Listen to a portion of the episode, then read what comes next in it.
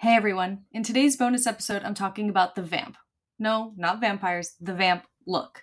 Popularized by Theda Bara in her 1915 movie A Fool There Was, the story involves Victorian artwork, Rudyard Kipling, unruly women roaming the streets of New York, and the origins of Fox Studios.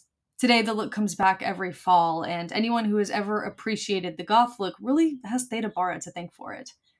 Not ready to commit to a paid subscription yet? I get it. Try the 14 day trial. Enjoy!